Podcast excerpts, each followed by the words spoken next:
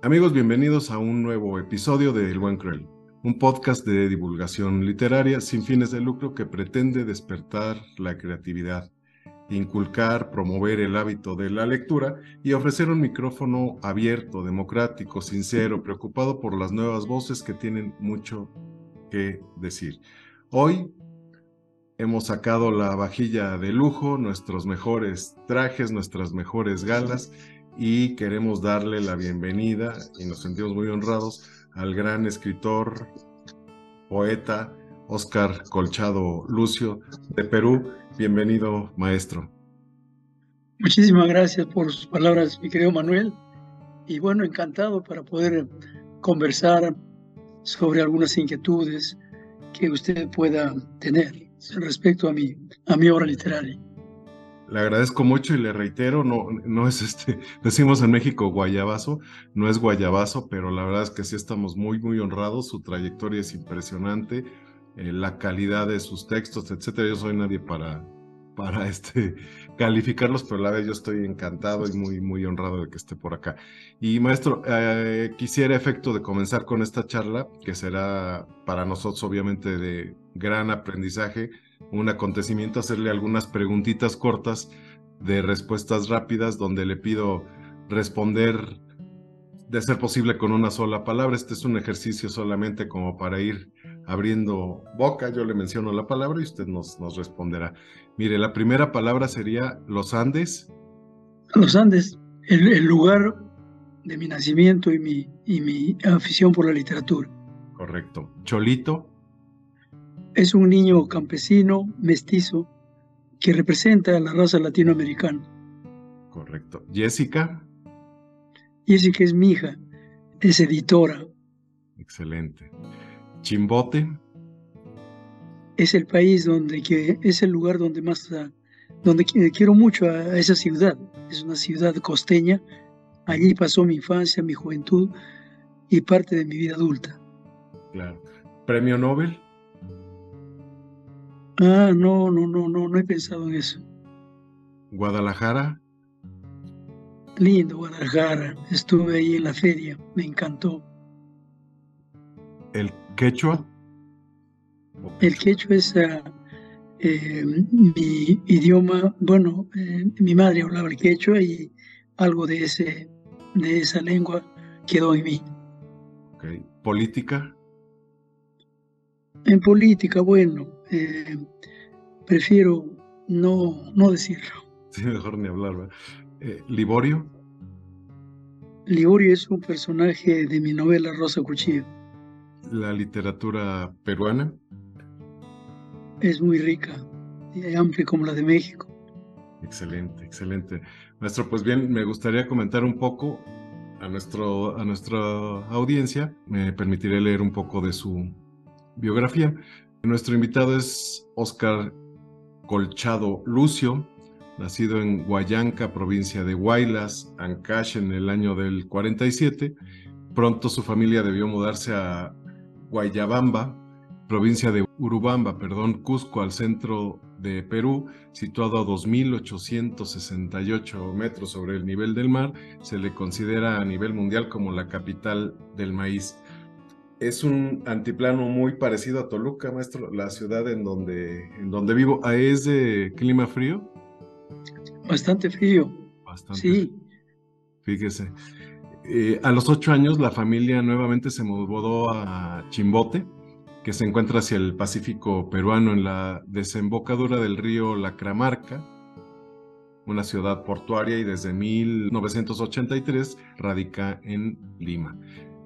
Quiere decir que ya pasados los 30 años se mudó a Lima, la capital del, del país. ¿Considera que estos cambios de residencia tienen relevancia en su obra, maestro? Yo creo que sí, porque me permite ver la, la variedad de, de, las regiones que, que tiene este, el Perú. He vivido, es cierto, viví, primero viví en un pueblo pequeñísimo de los Andes, luego pasé a una ciudad industrial eh, bastante poblada que es Chimbote, y con Lima siempre tuve una relación porque desde niño yo hubo un tiempo, cuando yo tenía 10 años, eh, hice estudios en, en, Lima Y luego este, volví a Chimbote, pero estando en Chimbote, siempre estuve volviendo a Lima a pasar las vacaciones escolares, a universitarias, etcétera, ¿no? Entonces, Lima, yo lo conozco también desde los años, de los finales de los años 50, yo conozco a Lima muy bien, así que el traslado no fue para mí eh, algo que iba a entrar a un, mundo nuevo, ¿no? Lima siempre fue como una ciudad de mi infancia. Excelente. Sí, yo tuve el gusto de, digo, no estamos hablando de mí, tuve el gusto de conocer Lima, me parece una ciudad impresionante, pero sobre todo la, la gente es, es, este, la comida, no, no, no. Y me tocó ir en tiempos que ya entraremos después de, de los famosos atentados y todo esto, yo era en, la parte industrial, pero, pero muy difícil, ¿verdad? Bueno, en 1978 publicó su primera novela, Aurora Tenaz, es eh, decir... ah, mi, primer, mi primer libro fue La tarde de toros, una novela, este, publicada en 1973. Y Aurora Tenaz fue publicada en el año 76, y ya son poemas. Ah, ya. Fíjese, entonces tengo mal esta referencia. Eh, mire, por los años 70 yo me inicié en la, en la poesía. Eh, todos los años 70 yo estuve escribiendo poesía y alternando un poco con la narrativa. Eh, fundé allí un grupo literario junto con otros amigos, se llamaba Isla Blanca, que hasta ahora pervive, fíjese, desde el año 73. Isla Blanca sigue vigente. Yo ya no estoy ahí, pero se ha ido, han ido sucediéndose las coordinaciones y permanentemente eh, sacando la revista Alborada. Al paso de un par de años publica usted Cholito tras las huellas de Lucero, un cuento infantil. Eh, en, ah, no, perdón. En, en, 1976 publiqué Aurora Tenaz. Aurora Tenaz. Y, y, Cholito tras la huella de Lucero salió en 1980. En el 80, sí. Eh, Cholito, tras las huellas de Lucero, es un cuento infantil donde un niño, Cholito, que vive, aventura, vive aventuras en la búsqueda de Lucero, su venado, un cuento que tuvo gran relevancia y lo catapultó como el gran maestro peruano de la literatura infantil, texto que cuenta con más de 10 ediciones, además de la indiscutible calidad literaria del cuento, se han hecho hasta tesis que relacionan el texto con los conflictos del mundo andino. Es admirado por la utilización del quechua, que pertenece a una familia de idiomas originarias de los Andes peruanos.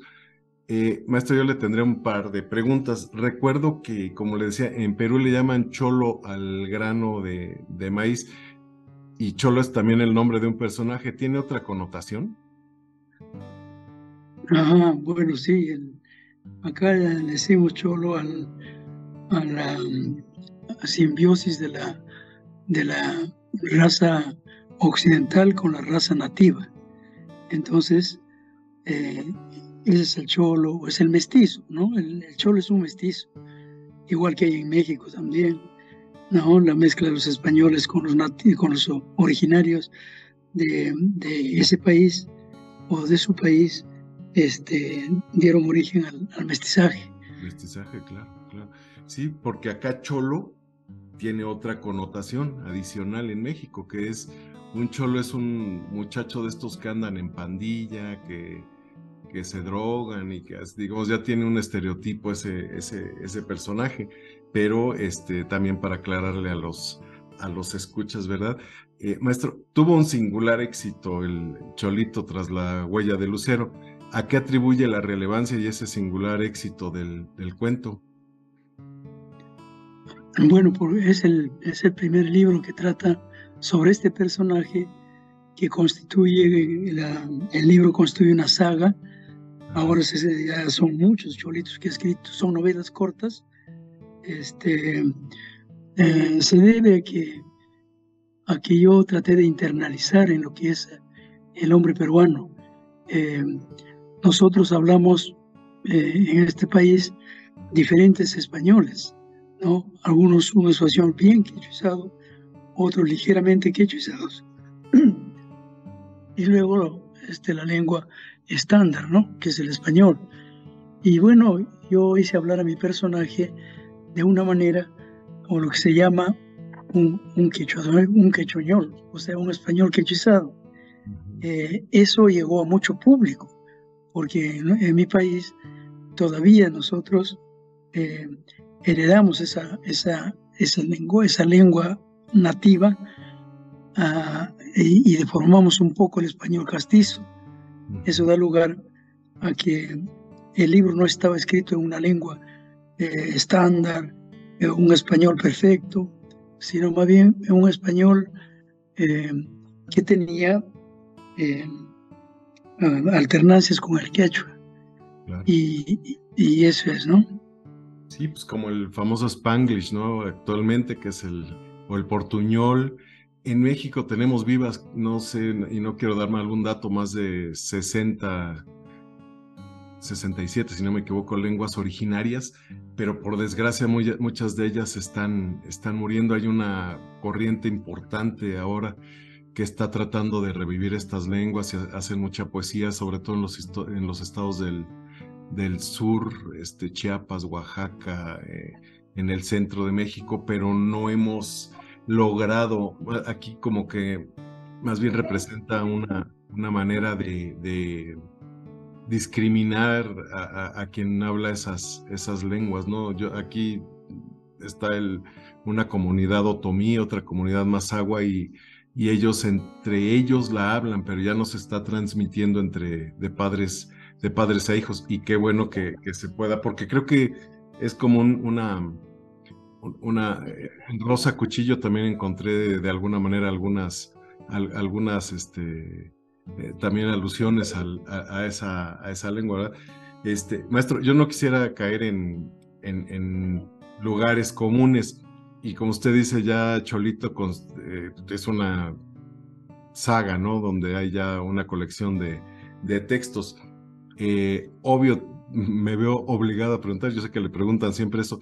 ¿Considera usted que un escritor debe ser versátil y recorrer diversos géneros o subgéneros literarios a manera de experiencia? ¿O debe dejarse llevar por la inspiración, el instinto creativo y, pues ya, este, eh, escribir lo que, lo que venga, ¿verdad?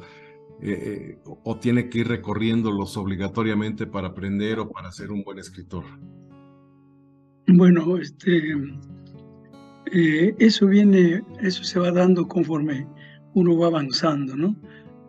y conforme va enriqueciendo más su, su, manera de escribir, su técnica, y encuentra que de repente, llevado claro, que siempre hay algo de, de inspiración, y también mucha transpiración, como se dice, pero la inspiración a veces viene cuando uno, de pronto yo quiero escribir un, relato.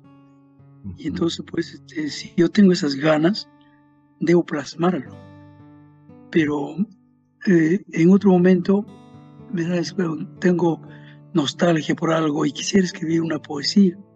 Entonces también me instalo ahí. O de pronto quisiera escribir mis memorias. Pero le diré que eso este, no ocurre siempre en los escritores. Hay escritores que se especializan en determinados géneros.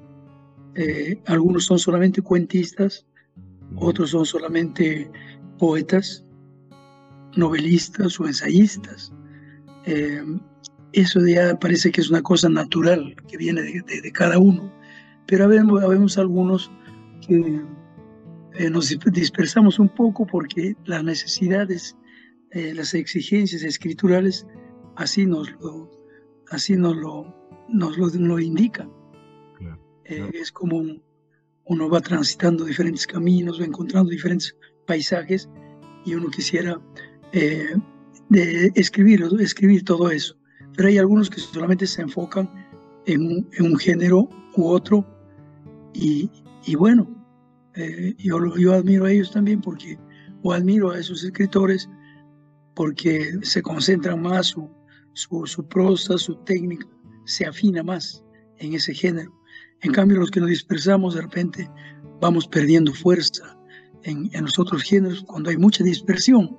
Conozco escritores este, eh, que son este, eh, que escriben que escriben en diferentes géneros y entonces, a pesar que son buenos en todo, son poetas, son narradores, son ensayistas, críticos literarios. Sin embargo, eh, cuando se les quiere clasificar en dónde está el, valor de ese, escritor, un poco que la cosa eh, al final no quedan encasillados en nada, ¿no? En cambio, el que es puro novelista y destaca, queda pues reconocido como novelista o cuentista o ensayista.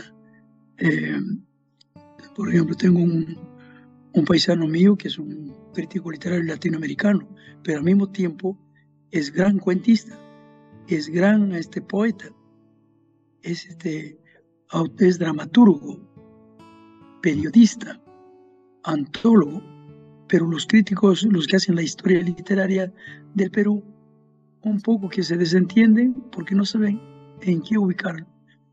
O a lo más, bueno, más dedicado o, o, encuentran más fuerza de repente en uno de ellos, como es el caso del ensayo. Y ahí está ahora. Fíjese.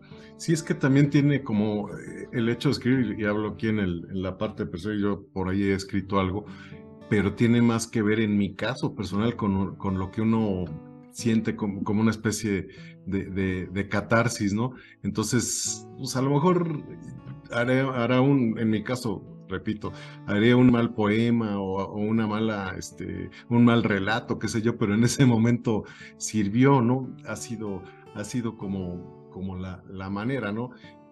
Tenía esta curiosidad porque en algún momento eh, escritores grandes, escritores como usted, eh, son etiquetados, ¿no? Yo en, el caso, yo tuve oportunidad de, de, ver, como le comentaba, Rosa Cuchillo, tuve, estuve leyendo los cuentos infantiles y, yo no me atrevería a etiquetarlo como autor de libro infantil, ¿verdad? Aunque sí lo es, pero, pero también es usted un poeta, un gran poeta, también usted tiene novelas, tiene relatos, entonces eh, a veces incomodan esas etiquetas, ¿no es así, maestro?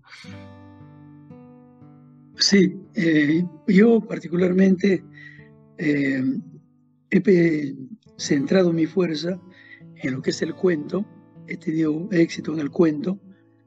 Eh, la novela no es mi fuerte, pero a veces el, cuento es tan, tan constreñido para cuando uno quiere expresar o quiere revelar un mundo, y entonces hay que, hay que ampliarse y bueno, cae en la novela.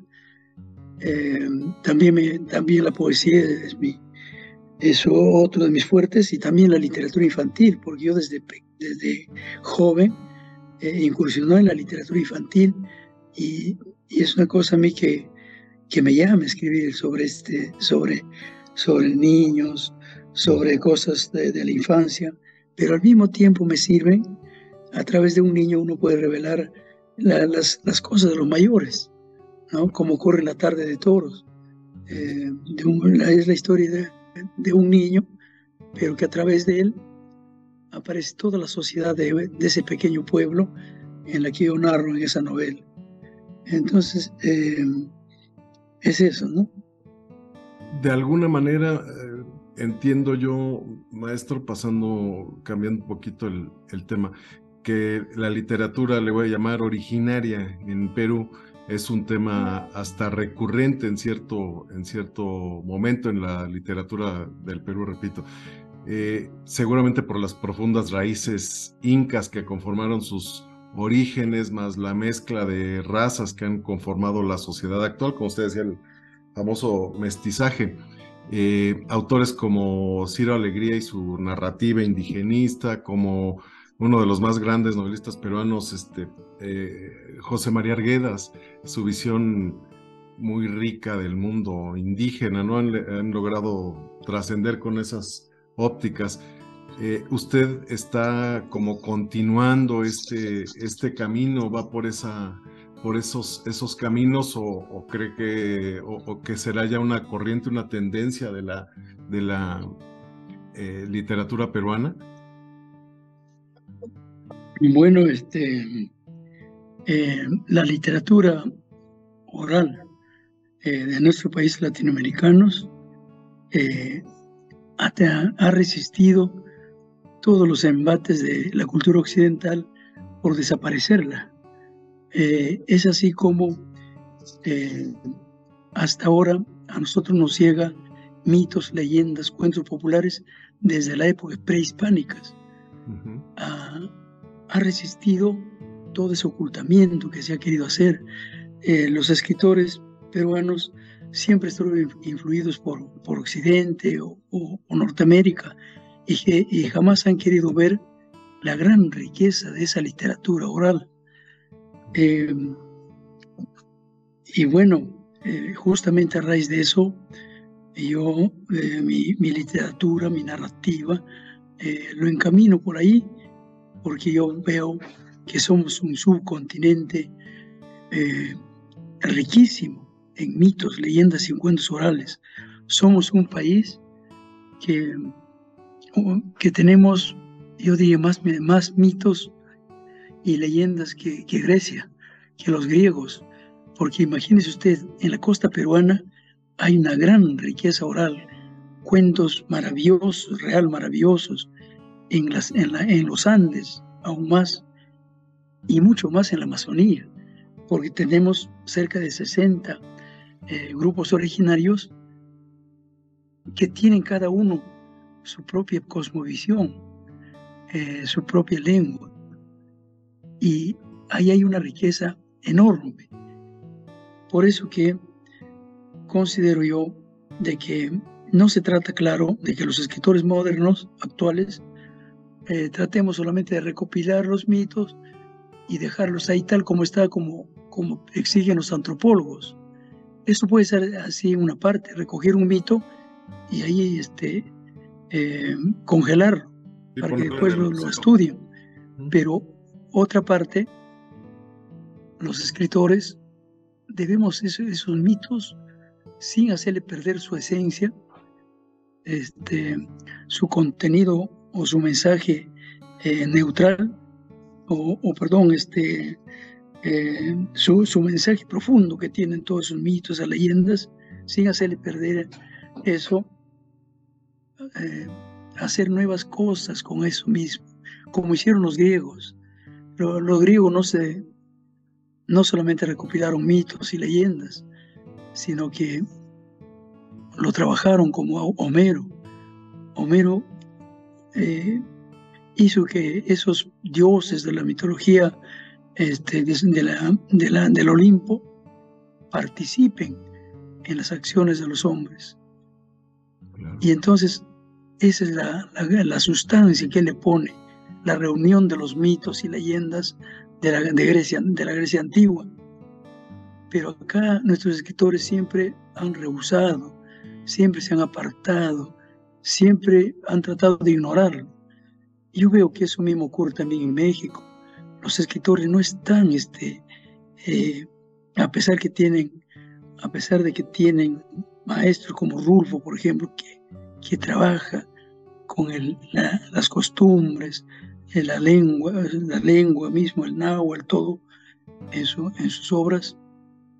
Eso, eso bueno, lo admira como, como artefacto literario, pero no propenden a explotar esa, esa beta que tenemos riquísima. Eso es lo que nos va a, hacer a nosotros, eh, los, latinoamericanos, eh, tener nuestra, nuestros propios una literatura surgida de nuestras raíces. Algunos incluso se avergüenzan cuando les hablan de mitos, leyendas, como que eso pertenece a una cultura inferior, acabada, pasada. No, nuestra, nuestra conciencia eh, eh, literaria viene desde, desde tiempos antiguos. Y eso que yo creo que hay que rescatarlo. Y yo estoy encaminado en esa tarea.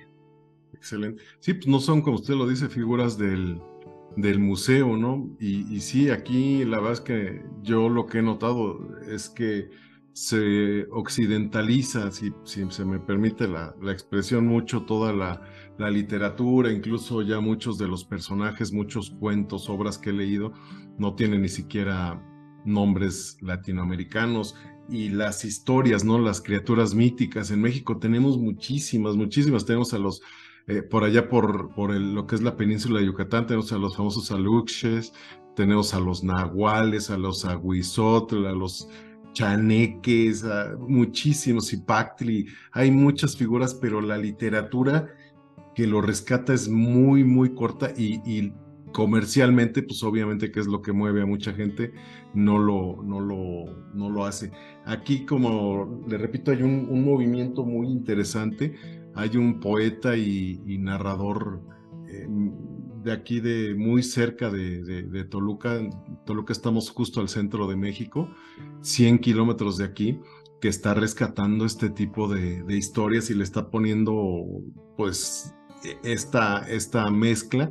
Maestro, usted es docente, poeta, cuentista y novelista y, aparte multipremiado. Me gustaría eh, mencionar, no quisiera dejar pasar los, todos los galardones que usted tiene. Tiene el Premio Nacional de Cuento José María Arguedas, el Premio José María Eguren de Poesía, el Premio COPE, el Premio Nacional de Literatura Infantil y Juvenil, el Premio Latinoamericano de Cuento Cicla 87, Premio Nacional de Educación del 95, Premio de Novela Federico Villarreal, Premio Internacional de Cuentos Juan Rulfo, Premio Casa de la Literatura Peruana. Yo lo felicito, maestro, y toda nuestra audiencia en, nombre de todos ellos, y le reitero, es, es un gran honor.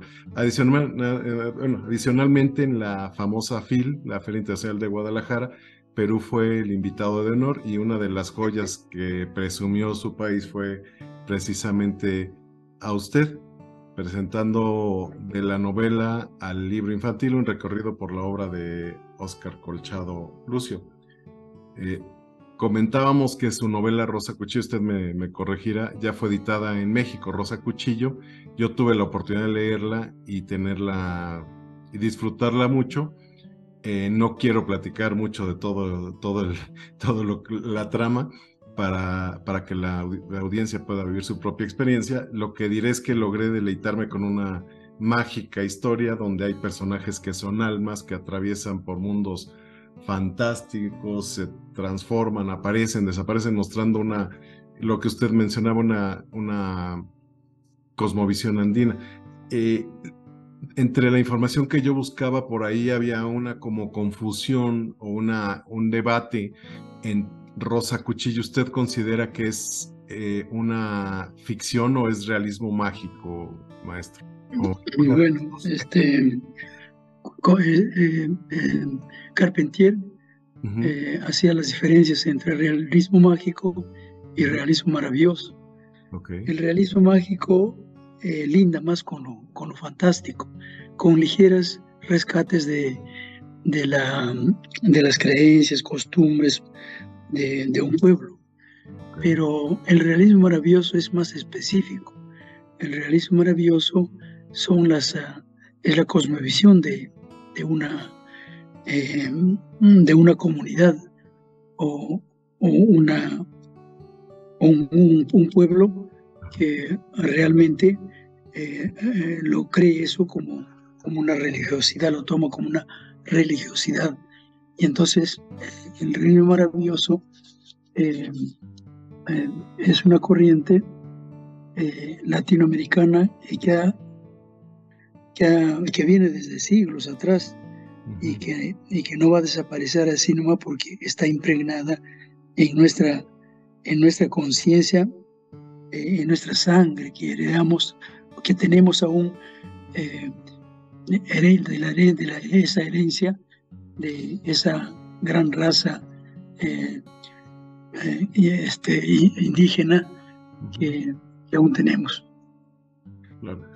Y de, de Rulfo, yo no, no, no, es que note una influencia de, de, Rulfo, me parece que usted tiene su propia concepción y su propia estructura y, su estilo para, para escribir, pero sí hay ciertas, voy a llamarle similitudes, ¿usted lo considera así? Sí, claro. Rulfo es mi maestro, en realidad, porque desde que leí yo Pedro Páramo, eh, por inicio de los años 70, yo quedé eh, sumamente, ¿qué le digo? Bueno, encantado es poco, pero impresionado por esa, esa novela que yo pensaba eh, que podía, eh, que en el Perú podía hacerse esa, eh, trabajarse esa, ese mundo con, con, raíces propias de nuestro subcontinente, que ya lo había hecho acá Arguedas, y que Arguedas también era muy amigo de Rulfo. Y Rulfo en, las entrevistas que él da manifiesta que con Arguedas es quizá el único escritor con el que él eh, se identifica en todo. Eh, y yo soy también un gran admirador de Arguedas. Empecé con Arguedas. Y bueno, sí, eh, hay una marcada influencia de Rulfo en, Rosa Cuchillo, solo que yo, aunque Rulfo enfoca un poco el mundo, el mundo mestizo mexicano, y yo trato de, trato de penetrar un poco más en la cosmovisión andina.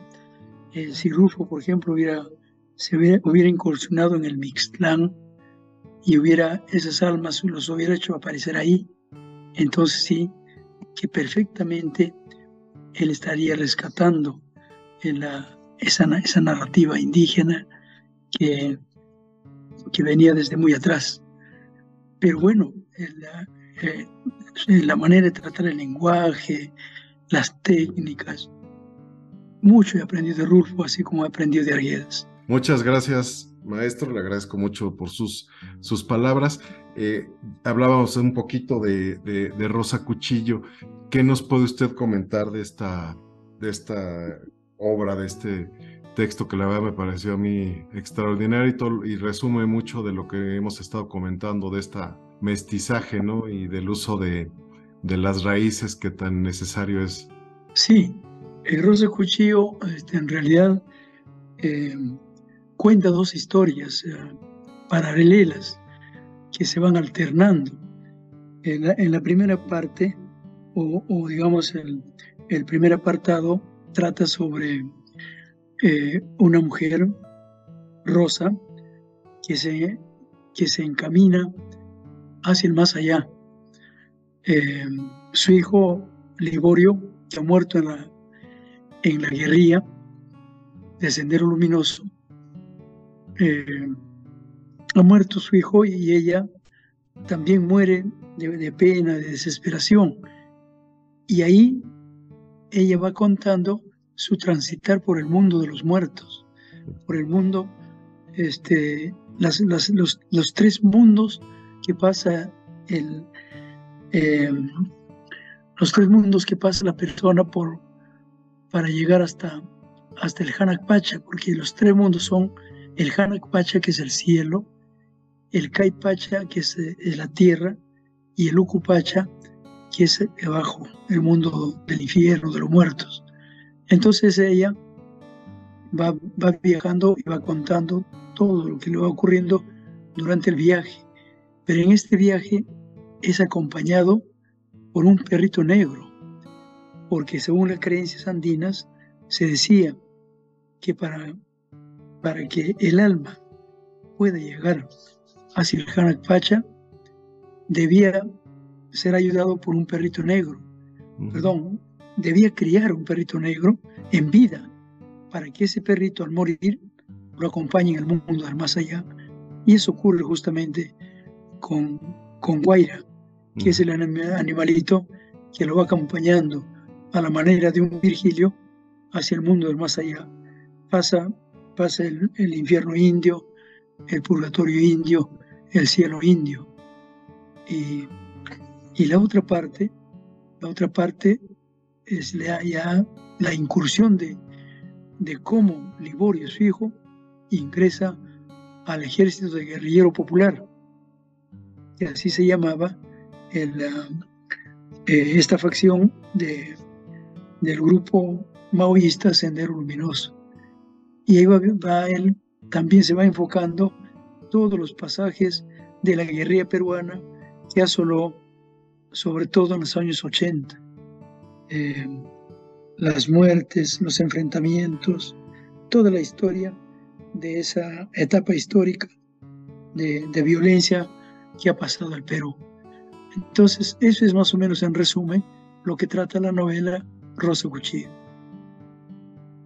Claro, bastante interesante y a mí me llamó mucho la atención eh, también la, la, voz narrativa y estos, estos cambios que hay entre esos, entre esos mundos que no, no hay una, este, no es que sea, a ver, ahí te va un capítulo de esto y ahí te va un capítulo de esto, sino que es una narrativa en donde uno, uno tiene que ir metiéndose, eh, escarbando mucho y tener toda la atención y resulta todavía más interesante la, la, experiencia. Sí, hay una partecita ahí que quisiera aclarar. Fíjese, la gran, eh, el, el gran parecido de, de, nuestros, de nuestros países, eh, México con Perú, en, en, el, en, la, en el mito del Mixtlán se narra justamente de que la persona que se muere debe ser acompañado de un perrito, un perrito que no, no sea ni, ni negro ni blanco, que sea un color pardo, dice ahí, ¿no? Y es así casi como Rosa Cuchillo que también eh, toda aquella persona que se muere debe, debe pasar por lugares eh, tormentosos, hasta acompañado de ese perrito, hasta encontrar una zona de luz. Pero ese, ese perrito que, se, que, acompaña a las almas no solamente se cuenta en Perú, no solamente se cuenta en México, sino también en Guatemala, en Nicaragua, en diferentes países de nuestro, de nuestro subcontinente. Eh, eso es lo que nos, nos aproxima mucho. Eh, me acuerdo que salió una película Coco, donde hay un perrito que va acompañando al personaje de, protagonista de esa novela. Así que bueno, solamente esta, esta tingencia. Sí, el, el famoso Xoloscuincle, ¿no? que es un perro sagrado que incluso lo comían, que hoy en precisamente las festividades de Día de Muertos se utiliza haciendo referencia o, como un símbolo ¿no? de, de este cruce al, al Mictlán, a, pesar de que no necesariamente tiene que ser el, el que puede ser cualquier perro, como usted lo, como usted lo dice, ¿verdad? Maestro, una última pregunta antes de, despedirnos. Nos escuchan muchos lectores, pero aparte nos escucha también muchos escritores, personas que están comenzando a, escribir o que ya tienen tiempo escribiendo y que no ven llegar, este, no sé, el, el, e, el, tamborazo en los libros y ser un éxito, un bestseller, etcétera. Eh, ¿Qué les podría usted recomendar, sugerir, comentar a estos escritores nobles y, a los escuchas? Bueno, yo lo que les recomendaría es eh, que pongan atención a nuestras raíces eh, culturales ancestrales, porque ahí está nuestra, nuestra identidad, ahí está nuestro ser peruano, mexicano, eh, eso que siempre ha sido obviado por otra cultura, por la cultura occidental, que ha estado inserta en nuestro país desde la época de la colonia, trató de apartarnos de ese mundo porque lo consideraba eh, una literatura de cholos, de indios y que no valían. Eh, gracias a García Sola Vega, un poco por ahí quedó con esas leyendas que él recogió en sus comentarios reales. Entonces yo les, ah, bueno, yo les diría, claro, los que tienen que escribir sobre la ciudad, que sigan escribiéndola, porque es necesario conocer nuestra, la realidad de nuestros países, de nuestros pueblos. Pero los que tuvieran esa, esa cierta inclinación por averiguar nuestro pasado e, inspirarse en las narraciones, eh, en, una literatura eh, más mexicana, que por ahí entienden los que, los que tuvieran alguna conexión familiar, eh, de herencia familiar, y pudieran, y son escritores que tendrían que irse documentando. Bueno, nada más eso. Muchas gracias, maestro. Mire, fíjese, por ejemplo, le, pongo, este es un autor mexicano, Francisco Antonio León Cuervo. Ajá. Y mire sus, sus poemas. No sé si, no, no se alcanza a ver, pero es el mismo, el mismo poema, pero de este lado viene en su, en su lengua originaria y acá viene en el español y habla de toda también la, la, vida. Y otro más que está haciendo precisamente lo que usted dice, aquí ya habla de Nahual, bueno, no, de, seres eh, míticos y también, mire, voy a, voy a conseguirme uno de estos, con, él es mi amigo, y, se los voy a mandar. Le voy a, sí, yo conocía, yo conocía a Natalio, no me ah. acuerdo, no me acuerdo su apellido ahorita, lo conocí en Casa de las Américas. Él era un empecinado por rescatar la, la, cultura de los náhuatl y estaba trabajando en poesía, en narrativa y últimamente he perdido el contacto, pero así como él sé que hay muchos jóvenes que buscan eh, entronizar con sus raíces. Natalio Hernández debe ser, ¿no? Más. Natalio Hernández, exactamente. Sí, yo me acuerdo que en Cuba eh, hablábamos sobre este tema y, estaba muy, este, muy interesado en que yo vaya, pero no fue posible porque él organizaba congresos y sacaba unas revistas interesantísimas. Mm. Así que eh, un saludo para Natalio, si es que no me llega a escuchar. Seguramente que sí, seguramente que sí. Yo le voy a compartir esto a, pues, muchos amigos de... Tratamos nosotros de, entrar con este tema de, de, darle promoción a, los autores en lenguas originarias, pero de repente no encontramos como eh, mucha apertura por parte de ellos, como que están en este proceso de, de salir de la, la crisálida y dejarnos eh, eh, leer, porque la verdad es que hay unos trabajos que se que, son. Es que el mismo, lo, mismos, este, las mismas, etnias o grupos originarios que se dice ahora, ellos mismos ya están, ya están generando sus propios escritores. Ya tienen gente que, bueno, tienen egresados de las universidades, tienen maestrías, ah, viajan al extranjero. Eso, esos mismos grupos originarios están generando su propia literatura, que va a salir desde adentro así como acá. Eh, la literatura amazónica está creciendo y, con escritores eh, nativos de gran calidad. ¿no? Igual está ocurriendo en Brasil. Así que yo creo que se nos, se nos viene un boom de la narrativa eh, de, los, de los pueblos indígenas, perdón, de los pueblos originarios, como es ahora la denominación. Ahora, y usted encabezándola, maestro.